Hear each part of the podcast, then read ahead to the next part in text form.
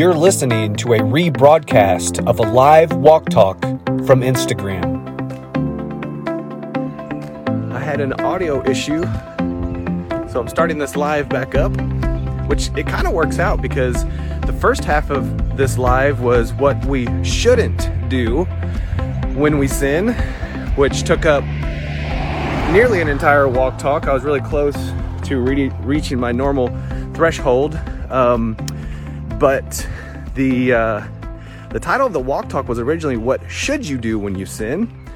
and I started it out as letting you know what you shouldn't do when you sin. So I had an audio issue. You guys couldn't hear me, so I ended that live. I went ahead and posted it, and so this will be part two. Only we are. What's up? What's up, Trey? So this is part two. Part one was what shouldn't you what shouldn't you do when you sin or what you should not do when you sin. That was part 1. Check that out if you get some time. This is part 2. What should you do when you sin? What should you do when you sin? So, if you want to go back, I just did about a 30 minute walk talk about what you shouldn't do when you sin. And now I'm going to do a walk talk on what you should do when you sin. So, when you sin, what should you do? The first thing that you should do is acknowledge it. Acknowledge you sinned, admit it. I'm not saying post it on social media. I'm not saying find somebody to tell it to. That's not always safe. That is still going to be part of this talk because it is good to definitely confess to people, certain people, not everybody. So, and I'll get to that. So, what should you do when you sin? Admit it. I messed up. Okay? So, that's number one. We don't need to deny it. We don't need to say that we didn't. We don't need to make excuses. But we shouldn't. What we, or excuse me, what we should do is admit it. If you want to go over everything that we shouldn't do when we sin, watch my previous walk talk. I lost audio and I had to start over. But that was a long walk talk and I was only about halfway through, so it actually worked out well because this is part two. What should you do when you sin? The first thing is admit it. Admit that you messed up. Okay? And then from that state of understanding I made a mistake, then you can move forward. But until you admit I was wrong, it's going to be hard for you to move forward. It's going to be hard for you to move forward with yourself. It's going to be hard for you to move forward with other people. So just admit, you know, this life in Christ is a continual sin, admit, move forward. Sin, admit it, move forward. I'm not talking about shouting it to the rooftops. I'm just saying to yourself, you know, when I make a mistake, when I sin, I'm like, well, geez. I admit it to myself, you know. And until I do, there's a there's an internal battle going on in my mind because alarm bells are going off. That's never going to set right with you, Matt. You know. But I'm not I'm not doing anything by admitting it to receive more forgiveness. I'm already forgiven. So I'm also, number two, admitting that I'm already forgiven. Admit that you're forgiven. What should you do when you're when you sin? Admit I'm already forgiven. The last thing you want to do is think that you're not forgiven. When you sin, you're already forgiven. You need to admit that. And if you want to Uh, hear my take on repentance, confession, watch my previous walk talk. I talked about it in great detail. But on this walk talk, I'm telling you what you should do. What you should do is admit it that you sinned and then admit that you're forgiven. What does that do? That gives you safe thoughts, that gives you comforting thoughts, that gives you unconditional love thoughts. That's grace. That's the Holy Spirit. Because if you say, I'm not forgiven, when you sin, I'm not forgiven. I got to do something to be forgiven. You're negating what the blood has already done for you. You're saying the blood of Jesus was not enough. You're saying what you just did is more powerful than what happened on the cross.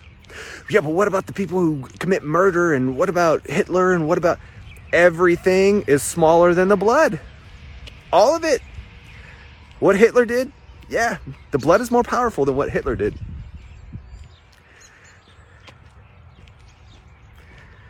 People who commit just atrocious crimes, the blood of Jesus is more powerful than that.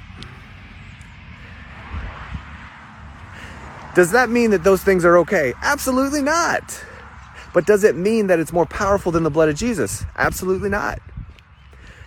The blood of Jesus is more powerful than every single sin of every single human who has ever lived or ever will live in all of creation. So when you sin, you need to admit, I'm already forgiven. It's weird at first. It's weird. But what it does is it causes you to be grateful. Rather than say, God, forgive me. I'm not going to forgive you anymore. I already forgave you. So you don't have to say that.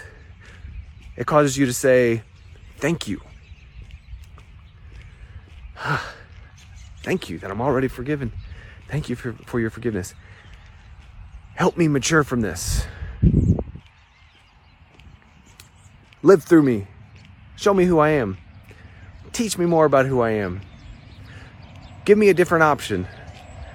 Help me to grow. That's what you do. So, what else should you do? Confess. Confess to somebody if you want to.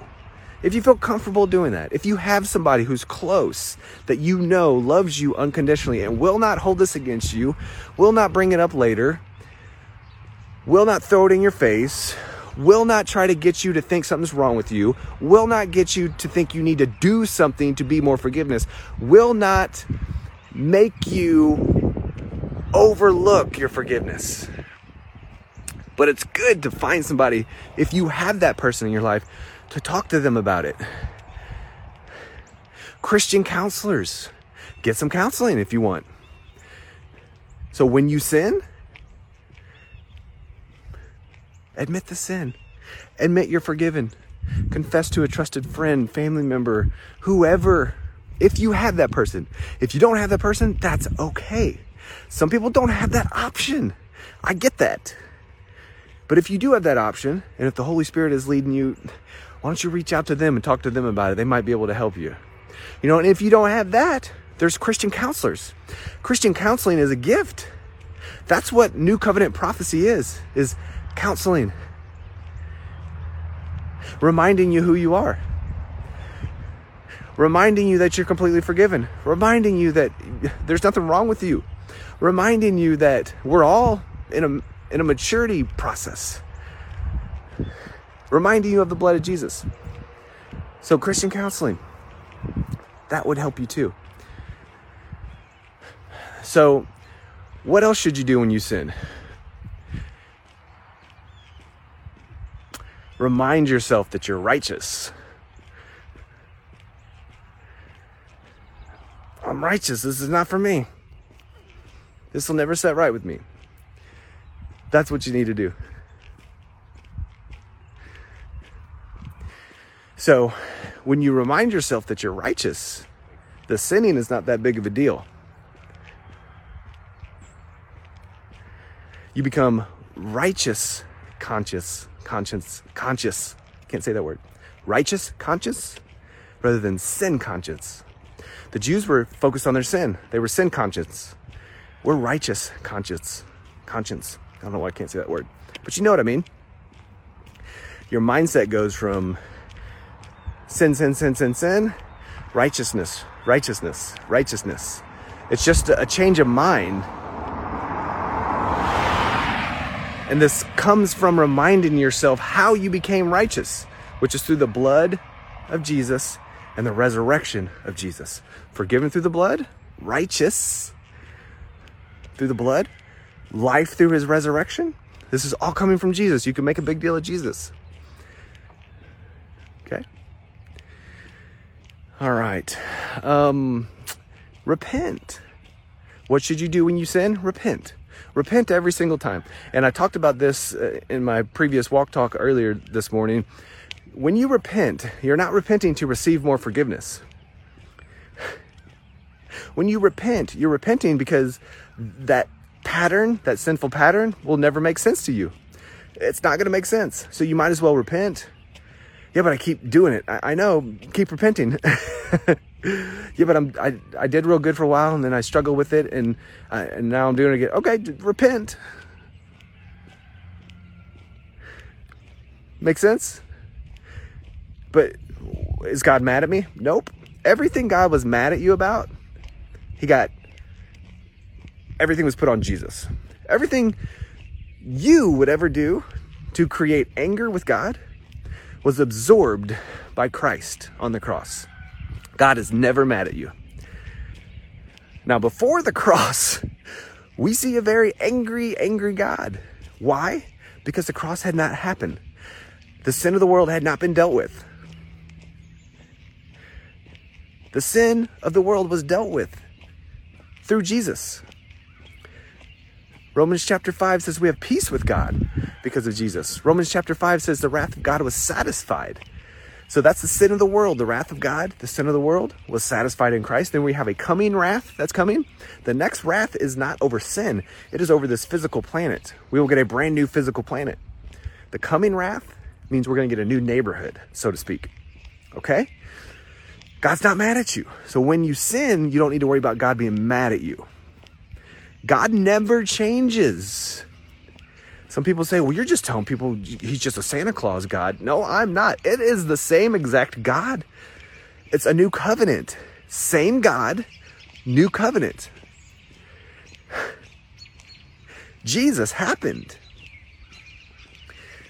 So when you say the God of the Old Testament is somehow different in who he is, with the God of the New Testament, that's error. It is the same God. It's the same God, but the cross and the resurrection happened. Therefore, that God was satisfied with all of our sinful punishment because the punishment was put on his son. So that's why when I say God's not mad at you, that's what I mean. Yeah, but we can grieve the Spirit, McMillen. I know. I get that. Grieve does not mean mad. Grieve does not mean angry. Grieve means he wants better for us. you know, if you have a child and you love them and they're making really bad choices and they're harming themselves, you grieve for them because you know that there's a better life for them. It doesn't mean that you're angry. You could be angry about the situation, but at the end of the day, you love them. Same with God. He is not angry at us because of Jesus. So, um, repent. When you repent, you make different choices. You change your attitude about something that you were doing before, and you want to do something different. But you're not doing that to receive more forgiveness. You're not doing that so God ain't mad at you anymore. You're not doing that because you're a wicked, dirty sinner and you need to change. You're repenting because it's going to improve the quality of your life. You're repenting because it's going to improve your relationships. You're repenting because the sin that you're struggling with will always be a struggle sinning is not natural for a Christian. We have a new righteous practice. So when you sin, it doesn't matter what the sin is, you're forgiven, you're righteous. And when you repent, you're not repenting to receive any more forgiveness or any more righteousness because you already have that. So you're repenting to grow. We have a new righteous nature, a new practice. So repent. Do whatever you can to heal the relationships. Do whatever you can to make amends with the people you've harmed. Do whatever you can to stop putting yourself under that particular temptation. Because until you repent of the sin, the struggle is going to stay. The broken relationship is going to stay. The difficulty is going to stay Uh, you can continue with it, but the, until you repent, it's going to stay. So you repent when you sin, not to get in better standing with God, but because you want your life to improve. You want this relationship to improve. For example, myself, and I don't like doing this, but I'm gonna do it. When I struggled with alcohol, I had to repent of my alcoholism because it was impacting my marriage. It was impacting my relationship with grace. It was impacting my health. It was impact, impacting my performance at work. It was impacting my my mentality. But I was forgiven the whole time. I was still a saint. But because I was a saint and I, because I was refusing to repent of the sinful action, I was still suffering. I could still be getting drunk five or six times a week and I'd still be a saint. I'd, I'd be, you know, 75 pounds heavier. Who knows if I'd still be alive. But my point is when we repent from a sin, it is to enjoy your life. It is to enjoy your relationships better. If that makes sense to you. So, all right, guys. So I hope this has encouraged you guys today. This is a brief walk talk I did. The first half of this, it might have been even more. It might have been twice this length when when I first started out this morning, and then I had an audio issue. So if you want to see the first half of this walk talk, be sure to watch part one. What you shouldn't do when you sin. It's on Instagram. I'm gonna repost this on Facebook as well. And this is part two, what you should do when you sin. And it's it's real simple. Be yourself. When you sin, be yourself. That's what I wanted to put the bow on this walk talk today with is be yourself at the end. If you be yourself when you sin, you can't go wrong. Be yourself. You're righteous.